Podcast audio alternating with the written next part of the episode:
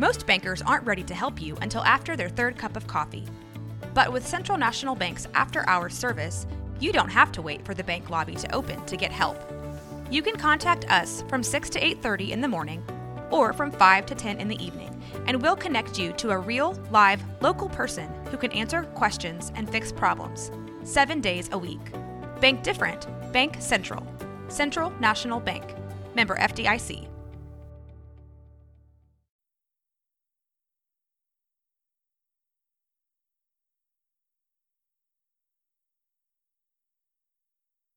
Welcome to the Blazers Edge podcast. I'm Tara, joined by Dan Meringue, as usual. How you doing, Dan? Doing pretty good, Tara. Uh, we got a special guest this week, my friend from the Bod Pod, also a partner of the Almighty Baller Network, James Holas. You find his work at B-Ball Breakdown, among various other places. James, good to have you, man. How you doing? I'm going to try to speak in very measured tones this time because it seems like my internet's always buffering when I talk to you. I'm doing very well. Thanks for having me on. Hi, guys. Just, just got to slow slow down the energy just I a little bit. I am going to modulate and keep my energy low. Wow, I feel like I'm listening to N P R right now. It's the tranked out version of James. We're going to talk about Dame Lillard. I am very excited to talk about Dame Lillard. But before we get started, I would I, I listen to a lot of podcasts, as most people know, and I probably don't go two days without downloading a podcast that has James Holas on as a guest. And so I love to hear what you have to say, but nobody ever talks about you and who you are. So can we take a couple minutes just to learn a little bit more about you? Uh, sure. I'm a Gemini. I enjoy spaghetti by candlelight. Um, no, so uh, I was born in Trinidad, raised in South Carolina. Um, I'm a I'm an old head. Uh, you know, I remember back the M J days, Pippen days, Robin days. I first fell in love with basketball with Scottie Pippen, hence the name Snotty Dripping on social media. I, I, I once I'm not gonna lie, when when the the the Chicago Bulls broke up, I broke out also. I had to find a new team to latch on to, and I loved Paul Pierce and I loved Antoine Walker. And I love those guys, so I latched on to the Celtics back in the day, and I, you know, we were pretty bad, but they were fun. So, but how long ago was that that you uh, started really uh, tracking the Celtics in earnest? We're talking what, ninety-eight, ninety-nine? You know, because I know Pierce came in. ninety was it ninety-six or ninety-seven? Pierce came in. Yeah. So yeah, I, I latched on to him right around then. Awesome. Well, how long have you been writing about basketball? Um, about three or four years. It's funny. I started off. They were doing the. the uh, E S P N Daily Dime Live. So during games, it was just like that, that chat that was on E S P N. And that's when I first came up with the Snotty Dripping handle. And that's when I first like just started talking to a lot of just, you know, guys who blog and write. And that kind of, you know, got my interest flowing. I started my own blog like, you know, four, maybe four years ago. And it was terrible, but it was just something small and fun. And then uh, I think one of the fan-sided sites reached out to me. And, you know, I, I tried that. I was It was, it was a disaster. Uh, my, my man, Hoops Critic, Uh, you know, Brian over at Hoops Critic reached out to me, and I wrote from them for about a year or two, and that was really fun because they, they let you kind of just be creative and do your own thing. And then, uh, yeah, I've been at B-Ball Breakdown now for like three years. I really enjoy your writing because it is, like you said, creative. Um, you you have a slight, slightly different approach than a lot of people. I just I find it easy to read, and uh, you break down some uh, pretty complex things into um, something that, you know, that most people can understand without having to have like a deep, deep background in analytics and like what's, you know, V O R P and what's all this stuff. Oh no! Listen, listen, Tara, listen. You don't have to butter me up. You, you already got me on the show. You, okay. You, you said you said the magic word for James. V O R P. You don't have to, but no, you don't have to. You don't have to butter me up. All right, you already got me on the show. All right, I appreciate the kind words though. No, thank. I just to me it's fun, you know. So I try to keep things fun, and yes, I do kind of. I get irked by the deep dive numbers guys who just spew numbers at you like, you know, for five, six thousand words. So I try to keep it kind of simple and conversational. So one more question before we go into our big main topic of the day, which is Damian Lillard. I can't wait to talk about him. But one more question. So what do you do when you're not writing about basketball? Um, I got a full-time day job. I'm a technician. Uh, I'm a uh, I'm a civilian contractor. I work for the military. Um, and even there, it's funny because, like, you know, some of those guys see me on Facebook or whatever, and they're like, hey, aren't you Snotty Dripping? I, I can't quite bring myself to say your handle out loud because it's just, I feel like a little more genteel than that. I mean, I'm, there's not a really high bar, but for me, I just like, I will be calling you James. You know what's funny about that? Over at B-Ball Breakdown, somebody told me that they went to get uh credential for a game, and whoever that the, the team official went and checked out B-Ball Breakdown and told them, "You got somebody for your site who writes under the handle B- uh, Snotty Dripping," and they did not give them credentials.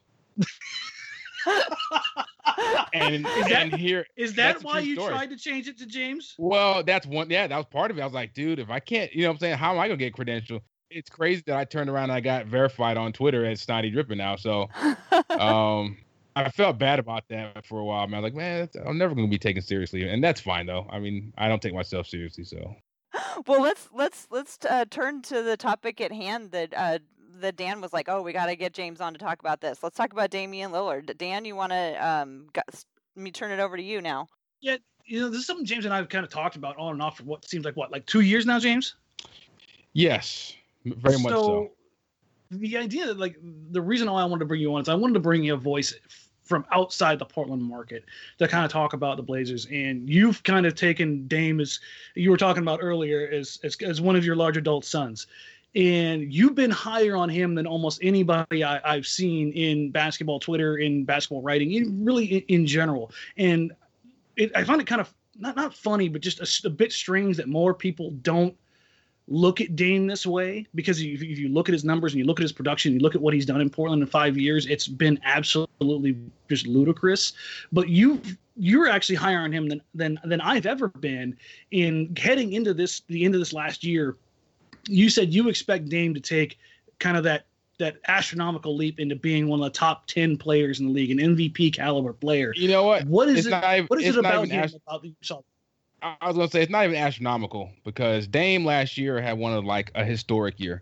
So I'm going to I'm going to break this down to you. Last year, Dame averaged I think twenty-seven, almost, six and four. It, it was almost it's just a hair below twenty-seven, six and four. It was like uh, no, five actually. It was it's four point nine rebounds and like five point nine assists. Yeah. All right. Um, and he shot thirty-seven percent from three. If you take those numbers and look and say what player has ever averaged about twenty-seven points, you know, four point nine uh, rebounds and, and five point nine assists, and shot thirty-seven, thirty-seven percent from three. How many guys do you think in history have done that? I think it's fifteen or sixteen, because I ran Negative. the numbers on, you're, that, tweet, you're, on that tweet thread. Your your turn, Tard. He's you're way too high, brother. There's there's only a handful, and I can't remember who they are, but there there was only like five or six, I think. Dame is number seven. Dame is number seven. The other guys are Steph Curry. Larry Bird did it three times. Kobe did it once. Braun did it once. Michael Jordan did it once. Harden did it once. So, I mean, it's incredible to me that, well, you know what's get, what kills me is how how much somehow somehow raw production has become underrated. You know, people say stuff like, you know, Deron, the, like, uh, DeMar DeRozan is a bad basketball player. The guy averaged like twenty-seven, four, and five. You know what I mean? It's or twenty-seven, five, and four. I don't understand where we how we got to this point where a player can produce at a high level and somehow is a, not a good basketball player. I don't see how a guy like Dame can be underrated when he's led his team to the playoffs every year, no matter who's around him. He's been the offensive like engine of teams that have been pretty good offensively. And sure, he's not a great defender. Neither is Russell Westbrook. Neither was Steph Curry until recently. Somehow people decided to make him a good defender. Which no, I get it. He, he's great in team concept. But, um, you know, neither is Kyrie Irving. They're not great defenders. And, and, and when you're an offensive engine, you don't need to be, right? You're, you're, you have such a load on you. So coming into this season, I looked in, I saw with Nurkic, uh, I think Portland was like fifth in offense and like tenth in defense, which is great. Offensive rating and defensive rating. I saw that they, you know, when with Nurkic in the lineup, they were like a top five team in the N B A. And I get it. It was it's a mushy part of the schedule. I get it. It's a very small sample size, I think with twenty-two games. Um, but they were really good. So before the, the, the free agency and the offseason went nuts, I was really high on, on Dame and the saying they could be like a top four or five seed. Now things have changed some. I still think Portland's gonna be really good, but they're not gonna be better than maybe, you know, maybe now they're gonna be sixth or seventh. Dame has just been absolutely incredible, and players get slotted into tiers based on talking heads on T V. And then after that, it's really rigid and it's hard to move. You can't tell me like that Kyrie Irving's better than Dame. You can't tell me that. I've, I've watched both of them play, and one guy operates as the number one option for a playoff team. The other guy is, you know, riding LeBron James' coattails, which isn't a bad place to be. So it's it's it's frustrating to me. when you when you're looking at Damian and you're talking about how people look at him, how much do you think of it is Portland and the market and, and where Portland is geographically and how much time they get on T V, and how much of it is the other guys, the guys that are looked at as, as the, the top of the pantheon, Steph, uh, Russell, James, Chris Paul, I mean, the, the, those guys, the way that they're looked at and how, how hard it is for Dame to break through into that tier. Well, and team wins too. For sure. It's, it's both. It's definitely both. Uh, because, I mean, if Portland was on T V more, I think Dame would be a bigger star. Because, look, players, we love players who can score the basketball. We love players who can be flashy. And Dame is one of the flashiest and one of the best scorers in the N B A. He's big. He's strong. It's funny because people think he's just a gunner, a shooter. But, I mean, he's been one of the, like, last couple of years, he scores uh, off of drives like more than almost anybody else in the N B A.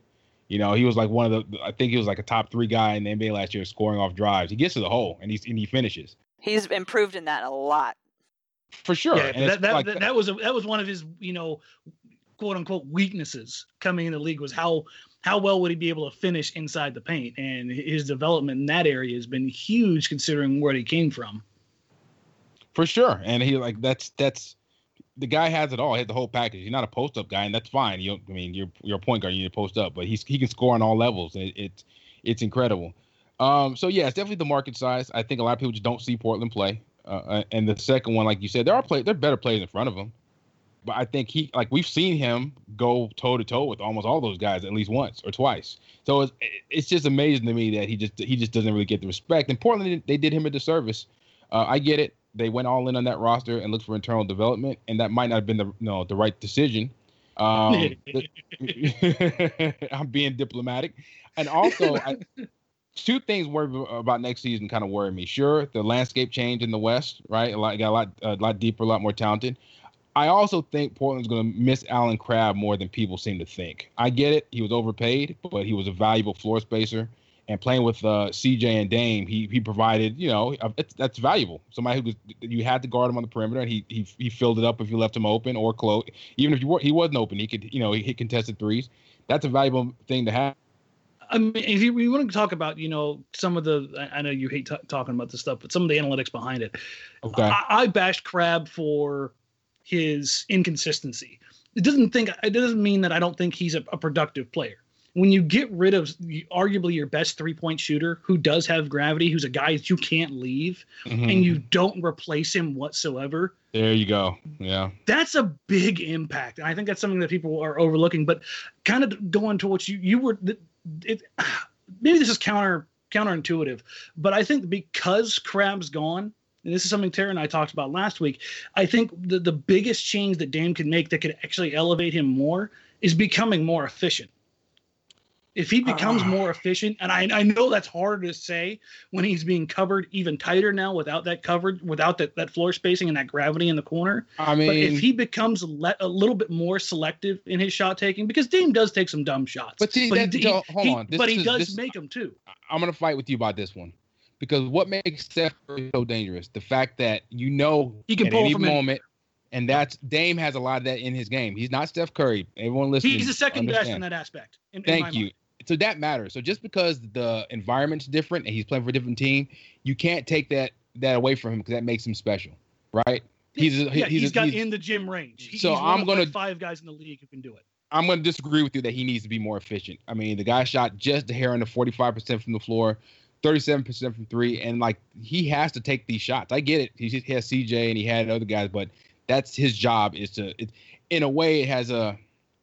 Kobe's last season and then LeBron in the finals when he went nuts against Cleveland, I mean against Golden State, you know, by himself in two thousand fifteen, mm. that gave me newfound appreciation for volume scores. And that's what Dame's job is. His job is to absorb some possessions and put up buckets and put up points on the board to let everybody else on the team do it.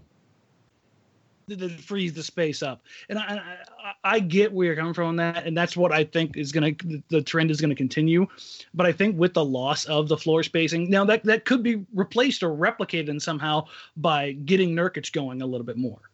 then I, I think having a whole season of Nurkic and having the pick and roll, pick and pop option, if if Nurkic does add that to his game over the summer, then that alleviates a lot of that pressure, and it and it frees Dame up to be that that volume guy who his efficiency just goes up because of the, the threat changes from the corner three or the wing three to Nurkic rolling down the middle. Hold up, hold up, hold up. Before you guys go on, can I'm not. Are you guys talking about the same thing when you're talking about efficiency? Can you, Dan? Dan can you explain what you mean by efficiency? And then James, because I, I feel like maybe you guys are talking about slightly different things with regards no, to Dame's we're game. Both on the same page. This is something James and I have talked about a, a bunch, and, and I, I, I totally get where he's coming from. Dame's, for for all intents and purposes, is is a chucker, and it's the right kind of chucking because he can hit those shots. The, the guys like Dame, Steph, even Jamal Crawford in his prime, the, the guys that you can just pull up from anywhere on the floor and hit shots that you're thinking, no, no, no, oh my God, he hit it. But when you're saying he needs to get a little more efficient with that, you're how, how... being more being more selective in, in his opportunities. Uh... It's it's a it's a fine line to walk. Trust me, I, I know how difficult this is to, to to to walk because he needs to take those shots because that's what breaks the defense down. Whether it's, you know, a thirty-foot three or taking three guys onto the rim and finishing in traffic. There's there's varying degrees of difficulty, and he's still going to have to do it. But I think at some point in time, because of the, the lack of spacing on the floor without a guy like Crab out there, unless somebody steps up, I think he has to be a little bit more selective in when he opts to take that shot versus drawing the defense and kicking over to somebody else like McCollum or Nurkic. I mean, that's... in a perfect world, sure, every play he makes will be the perfect one. That's just not how it works. Exactly. You know well, what I mean? So I, I, I get I, I get what you're I, asking. No, that's I feel why like I'm saying it's, it's difficult as could be. Well, it's not. It's impossible. That's my thing. It's impossible to you. We can go hindsight and say every player and say, oh, he should have done this different. That's I don't I don't I'm not going to do it with the uh, analytics crowds where they were they were hyper analyzing. That's still a player to change who they are, and that's not what I'm trying to do. Well, yeah, kind of you are. That's the thing. He, he's not going to do that. You know what I mean? I, I and. I'm with you. It- I'm going to interject again. Okay. This is fun. I was listening to a uh, another podcast. Uh, it was Dame was a guest on. It was B J Armstrong had a, has a podcast. Oh, and, really? Um, I think that's what it was. I will if that if I'm wrong about that, I will cor- correct it in the show notes because, like I said, I listen to a lot. But it was an interview with Dame talking about the off season, and he was talking about during the uh, uh, during the uh, playoffs. He watched even more film than he usually did, um, both on offense and defense. And he, it sounded to me the way, like he was, the way he was discussing it is that he saw some things about his game by watching it that he had never really seen before, and mm-hmm. that, uh, and some of those things were his offensive. Um, it was the way he uh, reacted to his defenders. So when people were defending him, what choices did he make? So it kind of sounds like to me, like he's thinking about that. Like, I know that I need to um, think carefully about my shot selections, but it's also true that in the heat of the game, like you do what your body automatically does, which is like, I'm in line to shoot, I shoot. But it sounds to me like he has been um, doing some of that careful study to really break it down even more so, which is why I think he has, like you were guys were talking about, another gear, because he's got so much that's already come naturally to him, and now he's um you know now he's uh taking a step back and trying to uh incorporate what he's experienced into something even better. Like Dame is only twenty-six, you know. Uh when's he turn twenty-seven? It's coming up soon, probably. Uh, no he just yeah turned, his birthday's in July. There you go. He just Yeah. Six, right? And I know I think you know he's been in the league five years now. This is going to his sixth year, yeah. Six years. So he's coming into his prime. And like we saw LeBron, like LeBron at twenty-six, twenty-seven was about fully formed, but he honed his game, right? He he sharpened it. He got more efficient. He learned his spots. That comes with a little age. So, you know, and that's what Dame, I guess he will get more efficient. What, you don't think he's gonna get better? No, no, I, I'm saying that's exactly what I'm what I'm talking about. I think that it's it's not going to be like this huge change. I just think he'll he'll.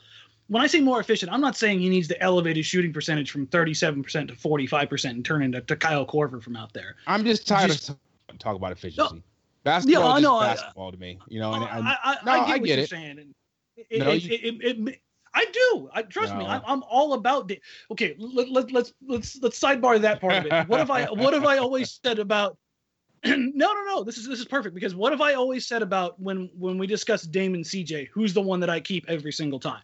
It better be it's Dame. Dame. It's it's it's Dame. It's always been Dame. And I love C J, and I love efficiency. I love what he can do, and I love how he creates off the bounce. But I think Dame has, like what you're talking about, that intangible ability to just scare the living bejesus out of a defense every time he has the ball. Um, and and, I, and, and I'm sorry. Go ahead. No, I mean, that's that's really the the, the crux of it all. I, I think that there's there's more to it, obviously, than that. But there's there's something inherent about Dame as a player and a leader and, and a and a floor general and everything else that kind of goes along with it that makes him so great. I, I just want him to, like I want for any one of these guys, to to find that ability to get to, to, to make those little tweaks, to make those changes, to elevate their game even more. All right. And see, I, I, so I guess we were saying the same thing to Green, because like, I think almost all great players, and not just super elite players, really good players, that's what happens with a little more age, right? Like, no, I, I can't think of a player who was the exact same at twenty-nine as they were, a good player who was the same at twenty-nine as they were at twenty-six. You know what I mean? They do, J R they Smith. They learn. Well, yeah, he's not a good player. He's Wait, just, who did just, you say? J R Smith? Yeah. Yeah. I'm talking about like the top fifteen, thirty guys. Not yeah. Yeah, no, I I, I get you. Now here, here's where I want to go with this, uh, as far as Dame goes. What does it take for Dame? I, I know this is a big hypothetical. What will it take for Dame to do? What does he have to do to get Portland into the playoffs this year? Um, I think Dame has to be himself, man. I think he hit with C J. So the one thing I do think, you know, I think me and you talked about this some, um, is that it it might have helped them to break up Dame and C J. As as good as they are, it would have been nice to get somebody uh, beside Dame who could play some defense, which we saw C J in the playoffs actually looked really good defensively. But they're almost like there's too much overlap with those two. You know what I mean? C J yeah. might he might he might he might be, and this is not to break up. Look, I think some people are saying they have to break them up. Blah blah. I don't think so. I just think like let's say they traded C J for like Chris Middleton and some other pieces. Right, so now you got Chris Middleton and Dame in the backcourt. That's to me, that's that's like, even though it's not really an upgrade, it's it's a better fit. It's it's a better synergy. Yes, it's a much better fit, I think. And Dame can just concentrate on being himself. But I don't know. Who knows? I, I'm just talking. I have a question. As somebody who is not immersed in the Portland market, James, I would be interested okay. in how you would describe the differences between Dame and C J. I mean, we have it like. Uh, we live it. they, they're both their similarities and their differences. How do you, as somebody who, you know, drops in with on the Trailblazers but doesn't spend so much time, how would you talk about those two? Um, I think Dame is more talented naturally. Uh, he knows his spots, and he's he's an incredible scorer. He's crafty. He's nice with he's nice with the ball. He's not quite Dame, uh, you know, as far as uh, getting to the hole. But he, you know, he, he can hit the floaters. He has great mid-range pull-up game. Um, you know, you know, he can hit the three. So I think, and he's not as athletically gifted as Dame either. So, uh, and Dame is just, I think, more a more a charismatic leader and just kind of more of a force, forceful personality than C J. Even though he's like, you gotta tell me if I'm wrong. C J seems a little bit more bouncy and maybe uh, outgoing, while Dame's a more kind of a quieter uh, kind of leader. But, um, yeah, I think D- Dame is, to me, can just – it's the the quick threes, right? The the quick pull-up three that he's he's capable of pulling, that gives him that extra oomph. No, I, th- I think you're spot on with, with the with the analysis. Um, Dame is the unquestioned leader of the team, both, I think, on the floor and, and off the floor. C J is, what's, what's funny is is you don't find Dame talking much on the floor. That kind of goes with, with what your your your the quiet leadership as far mm-hmm. as, you know, it's it's about his actions. And guys that I've talked to around the league, it, it's it's it's kind of funny. They all say that C J is the biggest trash talker on the team. I've heard that too. From like players. C J talks talks more mess than anybody else. Like, like him and Devin Booker are quickly like moving up the ladder of just absolute top tier trash talkers that don't ever get caught, but they just talk noise all game long. I think it's I think it's kind of funny to to, con- to contrast those two, because from the outside looking in, if I didn't know these two guys, I would think that that would be reversed. I would think C J would be the quiet guy, and I would think Dame would be the guy that just talking noise the entire time. No, uh, I, I just I, I guess it's because I've been t- tangentially following Portland. That I mean, that's just kind of how I've always seen them. You know what I mean? I, and I would have I would have figured Dame would be a bigger trash talker because his game is, like I said, he's pretty flashy and he, you know, the deep threes in people's faces. So that's kind of cool. And I, I I don't know, man. I would, like I said, I would have traded Isaiah for him in a heartbeat.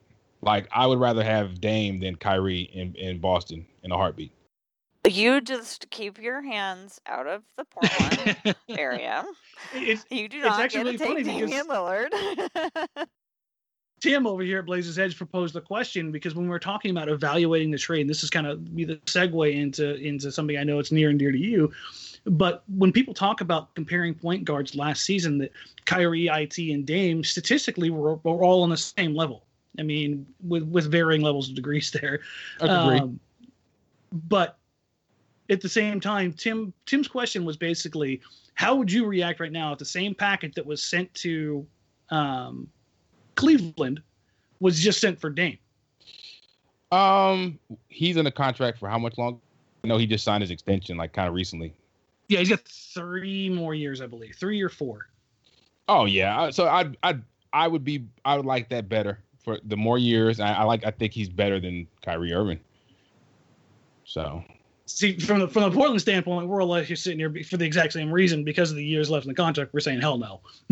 So we would get I T and Crowder, Crowder. and Zizic and the pick. Yes, yep. That seems like a really. I mean, I get it because Dame is so beloved there. I can see why somebody would just say no.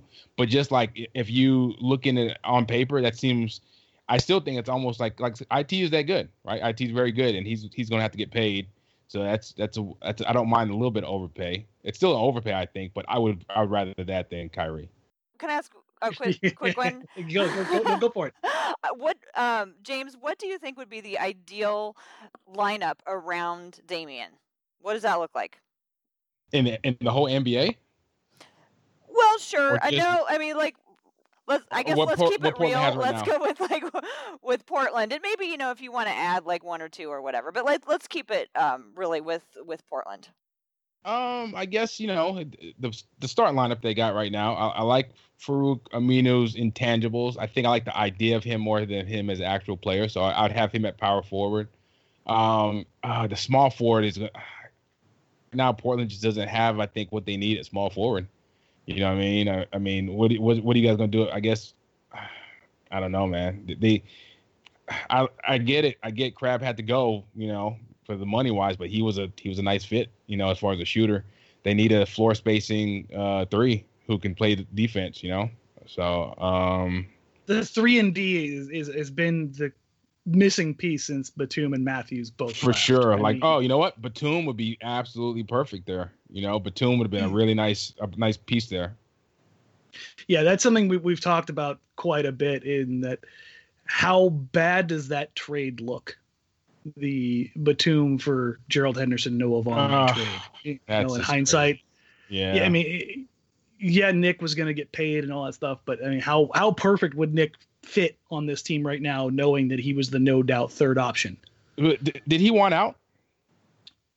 I don't think he wanted out, but I think the message that was sent was he wasn't one of Olshay's guys. So, I mean, if you if you look at the way the roster is constructed right now, every one of these guys was either brought in by Olshay under the Blazers or was drafted or, or brought in by Olshay at some other point in time. I mean, Aminu was was drafted by Olshay with the Clippers. Ah, so he's not okay. I get it. Harkless was traded for by Olshay.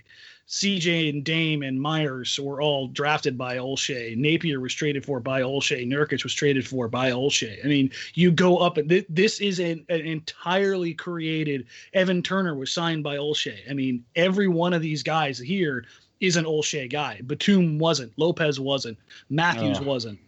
None of those guys were Olshay guys. I think Wilson so Chandler. I think I think, I think I think Wilson Chandler would be a nice fit there. Uh, that's somebody I, I've talked about for years in Portland that I that I've wanted here. I think he's a he's a perfect tertiary player, third option that can play both ways. And and that, that's the thing is you're sitting here as a Portland fan, you, you can talk about all these perfect fits and what, kind of what's gone on the last few years.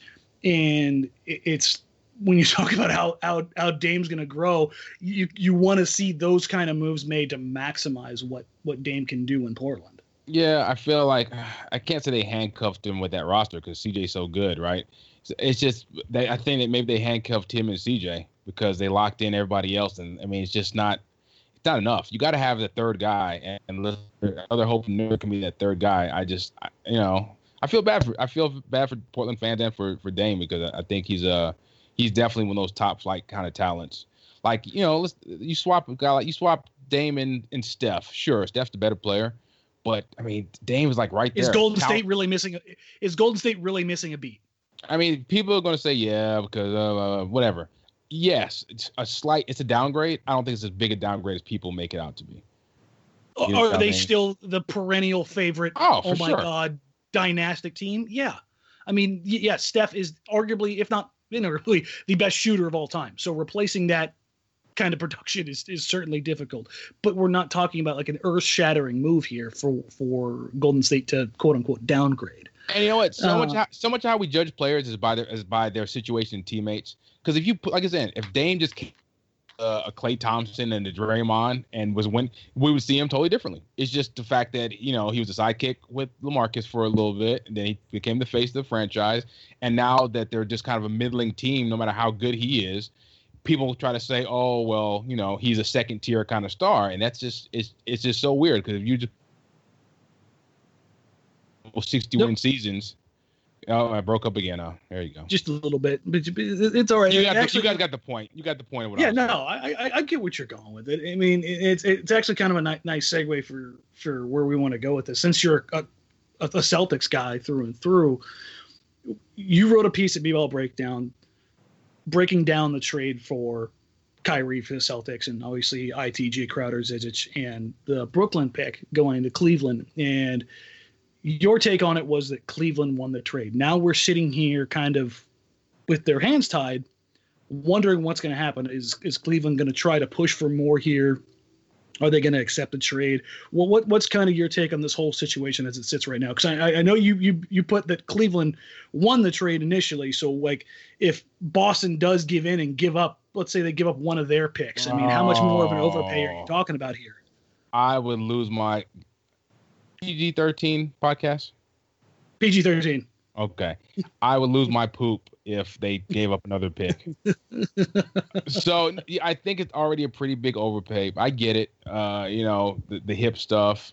So this is what, what I think. It feels to me like they kind of probably discussed the hip stuff prior to the trade, and that's why the overpay was so egregious in the first place. And so I, I don't know if Cleveland now is just kind of doing this to put on a show, to kind of like, you know, show the gravity of it and give their fans a good, you know, like, hey, we really put thought into it. I don't know if they're really just angling for more pieces, which kind of pisses me off. But yeah, if they give up, I I, I wouldn't mind like a second rounder or even two second rounders, future second rounders. That's fine. Um, even I guess if Boston wanted, to, they toss in their own first this season, which doesn't. Well, they don't have their first this season, do they? Next season. Next season, yeah. So they have their own and Brooklyn next season. I believe that's the case. If that's the case, I mean, like it's still. If I'd rip my teeth. But I mean that's okay. But, but yeah, if they, I heard, someone I heard a rumor that they wanted uh, Tatum or, or Jaylen Brown, and that's just out of the window. That's just that.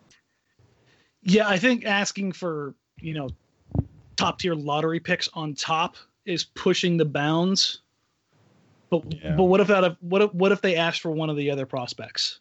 Like who? I don't know, Yabu. No. Okay, let's go down the list of prospects. Yabu's no. Semi? No. No. uh, let's see. Uh, Rozier. Um, I mean, I I'd be willing to part with Rozier. I'd be, there, there, there it is. There's, there's, that's there's, still there's, an overpay, there's, though. There's, I like. I, I really see. This is my thing. As a fan, I, as a fan, I say no to Rozier. I I love the young core they got in Boston. I love Rozier. I love Smart. I love Shemi Ojale. I love freaking uh, Yabusele. I love those guys, and I want to see them because Boston right now is, is set to play positionless basketball. They can roll out five guys between six six and like you know six nine, and and actually run run an offense like that for a whole quarter if they wanted to. I have a question. Question timeout. I'm doing like a little timeout thing. I've heard many times talk about how Boston um, is going to be able to play positionless basketball. Yes. This is a this is a team comprised of lots of new players. How yes. hard is it to, I mean, that positionless basketball seems like it might be the hardest type of basketball to learn as a team. Or is it actually not as hard as it seems like it should be? How how hard is it when, you know, to ad- to adapt to that when everybody on the team is new, basically? I think it's almost easier because it's just basketball. You're reading, reacting. I think uh, like you just pick up, you defend the guy closest to you, right? Because you're not worried about, oh, I need to go get a guard or I'm going to be mismatched. You can pretty much guard anybody, right? If you, if you got, say you roll out Marcus Smart, uh, Gordon Hayward, Jaylen Brown, uh, uh, you got. Let's say Marcus Morris at the four and Al Horford. Those four guys up front can pretty much switch one through one through four almost. So you don't have to worry about that.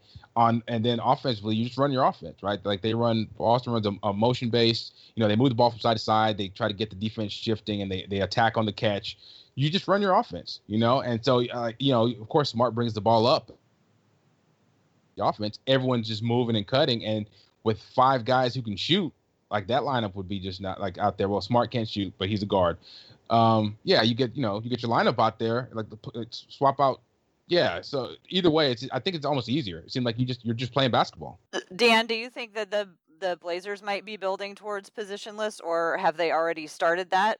Or does the fact that we have just signed Nurkic, who's like a really super traditional seeming center, um, say no, you know, indicate to you no, that's not the direction that they might go? What do you think? Portland is, is lacking the necessary tools to play positionless because if you're going to play positionless, you need utility players that bring, you know, a breadth of tools along with size, length, and athleticism. The only there's, there's one player on this entire team that you could say is a positionless player, and that's Maurice Harkless. Uh-huh. He, he's he's literally only one who is a two-way player who could fit that mold, who could catch off off the pass and, and attack. Because he's he's got a decent enough handle to attack. He can hit a corner three when necessary. He can defend in multiple positions, one through three, sometimes fours, depending on the matchups. He he can definitely take on most stretch fours. Um, Aminu is nice on the defensive on the defensive side of the ball. He's fine, but he can't attack off the off the catch. That's that's that's a disaster waiting to happen. I think that, that Portland fans have seen over the years. His inconsistency from the from three point, let alone from the corner, um, is definitely a problem. Now, if you had one of Dame or C J on the floor, that's fine. A lot of teams will will do that when they have a predominant scoring guard. Um, heck, I mean that's what the Celtics did last year. I T is a, a pocket sized version of Dame. was, was was was he a, was he a, a mismatch defensively? Sure, but when you can cover up for it when you've got Jaylen Brown, you've got Marcus Smart, who's the only point guard I've ever seen who can literally guard one through four. Uh-huh. I mean, unless you want to call LeBron a point guard. I love Smart. What about the additions of uh, Collins and Swanigan? Uh, Swanigan could possibly play as a second tier positionless kind of kind of four because he can step out and hit the shot. Um, he's shown he's got a decent, a much better handle than I anticipated. His first step's good. Defensively, he covers okay in space. Collins, he's he's two years away from even having an opinion formed on him. Now, it, had Portland gone another way in the draft, and this is a, a big-time stretch, but had they gone Justin Jackson and Harry Giles, that would lead more towards that. Justin Jackson is was probably one of the few players in this league that was ready to play on both ends of the floor coming out of college. He's got the length. He's got enough athleticism. He can play both sides. Harry Giles is kind of that, at least body type wise, is the prototype for the the, the positionless basketball. Mm-hmm. He can cover all over the place, but obviously health being an issue there. So Portland, I think, is kind of the, if anything, I think Portland's more like what Memphis was a few years ago than positionless basketball with the way that they're, they're, they're trying to feature now. Now they're more outside in, but if, if you've looked at what Nurkic has kind of put his body through and the transformation he's going through, he looks like Marc Gasol did two years ago. Physically. Really? I mean, he, he's, he's slimmed down. It's, oh, have you not, have you seen the Instagram pictures, James? Oh man. Oh, he's, Lord. He, He's he's not skinny. He's remember remember when Gasol went from that transformation to being the big bulky center who was graceful to really leaning down two years ago. That's I what do. Nurkic looks like. That's what he he's he's dropped thirty-five, forty pounds. He's quite cut. He, he's probably down to two sixty right now. I'll I check mean, him out. So, I mean, when you look at how that's going, that's how I look at them kind of changing the team around and operating more, because that the, the areas that Nurkic operates in are a lot like Gasol. He's not the passer that Gasol is, but he's not a slouch in that area either. But he operates a ton on the pick and roll and on the – so I think that's the way Portland's kind of going, which – as we've seen with Memphis, is a difficult thing to deal with when you come to the playoffs. But there are enough holes in the wing position where I think it presents a lot of problems, which ironically or not ironically is the same kind of issue that Memphis went through. They just never really had superior wing play. James, what do you think? Do you think, do you agree with Dan that for Portland, it's uh, we're not looking at trying to transform into a positionless basketball team? I mean, yeah, I th- you just don't have the personnel, right? I mean, Like I, I mean, if you roll out Evan Turner, uh, Harkless, uh, Aminu, C J, and then like I guess what Noah Vonleh or uh, on a good, yeah Vonleh could on a good day yeah. or even uh, yeah. So I mean, it's only going to cover one side of the floor, right? I mean, it's like, like that you can you can switch everything, but that's going to have a hard time scoring. And you know, C J yeah. can still do his thing, but yeah, you won't you won't really be spacing the floor or anything. So.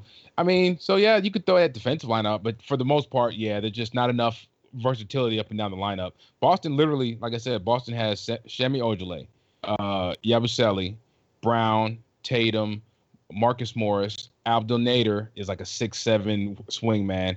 So they got Hayward. like five – Hayward, how did I forget Hayward? You know, that that's literally like seven guys that they can – you know, that can play more anywhere from – six six to six nine Yeah, and they, they can – like most of those guys can play from – two. Gordon Hayward can play two uh, in a pinch. Oh, and then can't, can't forget Smart, even though he's a point guard. You know, he he can, like he said, can guard the fours, and you can put him move him around the floor. So you got guys who can you can move in multiple positions and and not really lose much. You know, so that's where Boston I think has a really big advantage this this year. Um, it's the second yeah. most flexible roster in the league behind the Warriors as far as positions go. I mean, I. I Warriors have more top end talent, but I mean, even so, like Boston has more bodies. So yeah, war, definitely the Warriors they win the flexibility just because they got K D and, and Draymond and, and Iggy. But as far as like I said, we got we got like seven eight bodies almost that can do that. While the Warriors basically have Dre, uh, Dre, K D and Iggy, and like who else really? I guess Clay can move two to three. Livingston. That's about it. Oh, yeah, Livingston. Well, yeah, Livingston yeah, can guard up and down position, too. So, yeah, they win just by firepower, sheer firepower. It's, it's, yeah. it's a Golden State all day. It's, it's, the, it's the better version of of what Boston has as far as the top-end personnel. But can't argue with that, yep. depth. So, so the team have, in the Bay Area is a better version of Boston. People don't I mean, usually talk about it that it's way. It's not a bad model. I guess, it's I, not you know a what, bad to, model to follow. I guess you have to – you know what? Let's reword it so they don't get mad. The Boston Celtics are a worse version of the team from the Bay Area. Let's work because yeah, let's reword it because you know yeah. their fans are gonna lose it. And... We were going pretty hard, pretty pretty strong down that road. My last question, and then I swear I'll stop talking, and um, you guys can finish up. But um, do the Boston uh, Celtics make it back to the Eastern Conference Finals? Oh yeah, I think so. I think so. The Wizards did. Uh, they no. They re they realized. Well, they they locked up their guy Otto Porter, but they didn't really get better.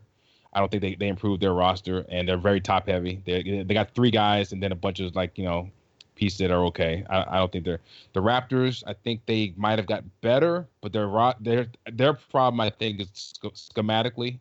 I don't trust their coach. Uh, I, I don't like what they run. They they run too much vanilla offense, and let's see if they change it this season. I doubt it. Um, I, yeah, I think Boston's almost, even though they have a lot of roster turnover and they might start off a little slow, I think they're just too much talent, and I trust in Brad Stevens. So, I mean, with the, with the, with the, with the way the East is sitting, it, it's the top four and then everybody else. Is, is there any other team that you see even being a threat to those top four? Uh, the Bucks. I think the Bucks have a sh- outside shot. Let's see what let's see what Jason Kidd can cook up. If you're if you're thinking you're putting your hands in Jason Kidd's coaching, and I, I love Jason Kidd, I just I think he's suffering from the same thing that they are in Toronto, and that's yes. lack of creativity in, in what they do. When you have easily the most creative and unique player in the league, exactly. So they, uh, that's that's that's a strange situation to kind of to watch how that unfolds. Okay, let's flip this back to the West here. Well, hold on, real quick. I wanna, things... I, hold on, I, I need to make an amendment. I said that Boston okay. might be the most flexible team, and they go to. I, we got to we got to put Milwaukee in there, right? With Giannis, uh, Middleton, Middleton Maker, and let's say you know Jabari comes back halfway through the season. He he's definitely you know he's a he can go anywhere from you know he's a three four uh, Maker. Yeah, so uh, Brogdon Brogdon's uh, you know can play probably one through three almost. So yep. yeah, we got we got, we got to give them props for their versatility. And that's what you want to see a team like that. You want to see them be creative. You want to see, you know, uh, somebody like Brad Stevens, you know, use some ingenuity and, and get the best out of those guys. Um, let's flip this kind of back over to the West. We've seen Kevin Pelton's uh, uh, R P M projections came oh, out a few God. weeks ago, yeah. and, and they had it, it, it, I'm just saying statistically, they've done pretty well as far as projecting a team and, and how they're going to perform based on past performance. With the way they th- his projections came out, he had Portland tenth, missing the playoffs. But between five and ten, there was five games separating them. With the way things sit right now, do you think Portland is is, is a playoff team, or are they one of the teams that miss out? Um, so let's let's start from the top. Uh, of course, Golden State, San Antonio, and Houston, some order two or three, I think. O K C will be four. I think Minnesota's five. Denver's got to be in there, so that's six. Yeah, I think Portland's in. Portland's def- I almost say Portland's definitely in. Almost, almost definitely. I, I, I, I have a, I have a lot of faith in Portland. I think they could be right there in the five, six, seven. It's that's the thing. It's like after the top four, I think it's gonna be a dogfight between five and ten. Definitely, and I think Portland. You, you, you've got a, a host of teams in there. You've got Minnesota. You've got Denver. The Clippers lost Chris Paul, but they've still got Blake Griffin, DeAndre Jordan, sure, yep. Gallo. Utah, they have the second best defensive player in the league. Okay, and they, they've got and they, they, they and they've got a deep roster. That's what I want to see. Right, this is going to be. I want to see what they do in Utah because I'm of the belief that sure, Gordon. I mean, uh, Gobert is great. He's a great defender, right? But when people tell me that he was the better player, the best player on that team last season, I get it, man. That defensive impact is huge. But I'm a wing who can make things happen like Gordon Hayward. I don't, I, I don't see how you tell me that. I, I don't know. He whatever. was probably the most underappreciated player in the league. Like what he did. Let's put let's put it this way in a historical context. The numbers that Gordon Hayward put up last year were right on par with like near peak Brandon Roy. It's it, it's just, just let that sink in for a second. Like how good Brandon was, Gordon Hayward was operating at that same level of production. It's crazy to me, man. I, I, I get where people, the numbers guys want to look at R A P M and, you know, plus minus and all that. Well, when you got a guy who can give you twenty-three points, you know, five or six rebounds and like four or five assists, that that's a big deal, right? The w- wings, wings and wing scoring, wing creation are a big thing. And a guy who can do that to me, I get it. Go, uh, Gobert was great, but guess what? They didn't lose too much defensively when Favors was healthy and on the floor. When Gobert sat, they did not, and that, that the numbers back that up. Even as, as great as Gobert as a, as a rim protector, so yeah, I, whatever. I, I just get sick of people, you know. Oh, Gobert is like almost a top ten player in the league. I get it, but no. Of the of the teams that you think are most likely to make it to the playoffs in the West, who do you think the Trailblazers would match up best with?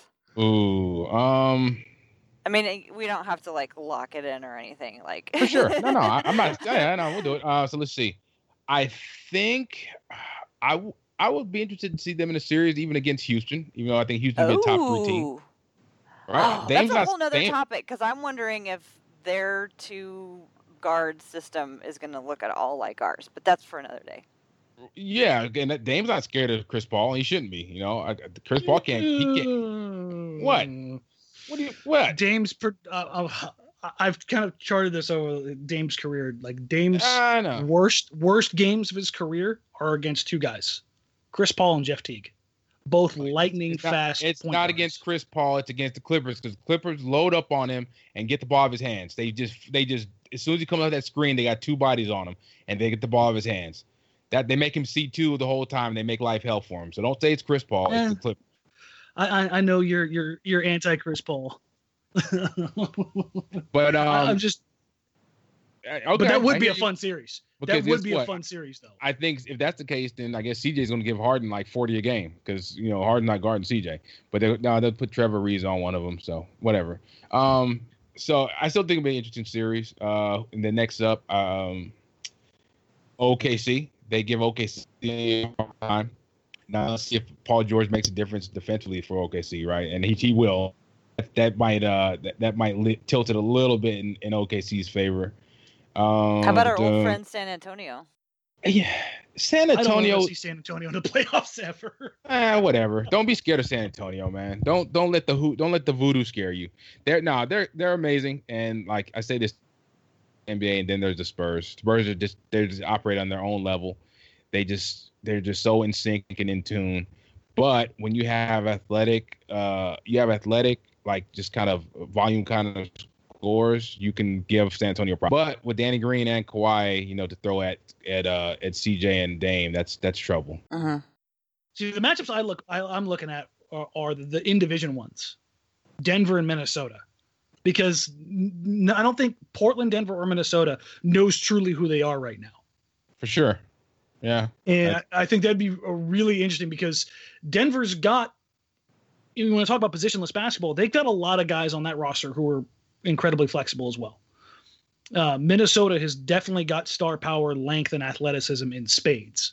I mean, when you've got Wiggins, Butler, and Cat, that's that's a nightmare for teams to try to cover on both ends. Here's my thing about Minnesota. I'm I loved it when they got Jimmy Butler.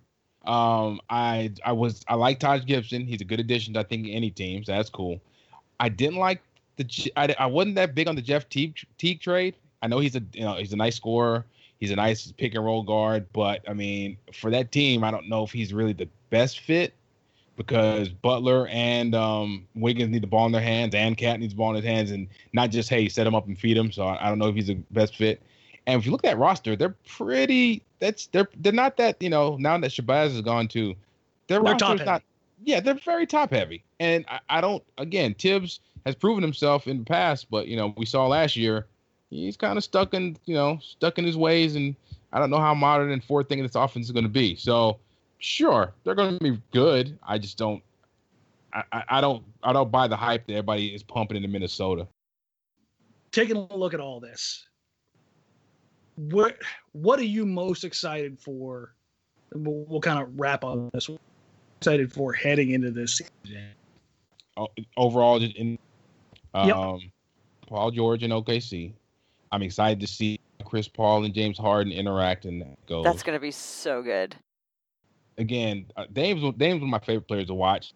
To see how with a full season Nurk how they look, and of course, I'm excited to see the new look Boston Celtics. Uh, I really think that. Positionless basketball is going to be a lot of fun, and Danny Ainge, uh, Danny, not Danny Ainge, Brad Stevens has a lot of tools to work with, and we're going to see some really interesting stuff out of them. I think I think Boston's either going to be uh, a disappointment as far as like forty-five, forty-six wins, or they're going to blow everybody away and be like way better than everybody thinks and, and almost touch sixty. I, I feel like almost there's no middle ground. It's either going to take some time to gel, they're going to struggle, or they're just going to hit the ground running. I, I well, no, they may even start off a little slow. I think they're going to go on like, like a really nice run, and pretty much beat up on every team that's like on their level and up.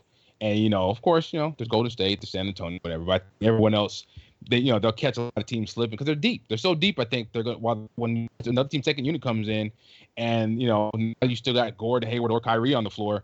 Then you know that's that's tough. You know that's gonna be tough to guard. They're gonna be hard to guard. Hey, you guys, this has been so great, and uh, I don't want to cut us off, but I think our audio somehow seems to be getting worse, so we should probably go ahead and wrap it up here. Degrading as Skype breaks down. yeah. Oh, no. I don't know what's happening, but we're all kind of cutting out, and I don't want to do the leaders, the re- the listeners a disservice by you know going on too long with uh, with this uh, poor connection, but this, this has been an awesome conversation. James, thank you so much. I hope that you can join us later on in the season, and we can touch base and find out how How we're how everybody's how everything is playing out, because I think you've you've said some things that are different than what I hear from a lot of analysts, and I'm not buttering you up. I just I just thought it, that was a really good time. What do you think, Dan? You want to take us out of here? Yeah, James, go and let everybody know where, you, where they can find you, man. You can find me at b ball breakdown dot com. You can find me at real ball insiders dot com, and you can find me and Dan over at the bod pod on almighty baller podcast network dot com. Tara, go ahead and let them know where they can find you. Well, I think you guys need to invite me over to the bod pod so I can come and find out what is going on over there. You can also find yeah, yeah. me on Twitter at T C B Biggs, and I write occasionally for Blazers Edge, which everyone should go check out if you aren't already a regular reader. All right, folks, Skype is breaking down here, so you can find me on Twitter at D Meringue, as always, at Blazers Edge, over at almighty baller dot com. And just a quick reminder, blazers edge dot com podcast is now part of the Almighty Baller Network. You can find us there. You can find us on iTunes and still part of all your other podcast needs, Stitcher, and everywhere else we've always been. For Tara, for James, I'm Dan. Thanks for joining the blazers edge dot com podcast, and we'll catch you next time.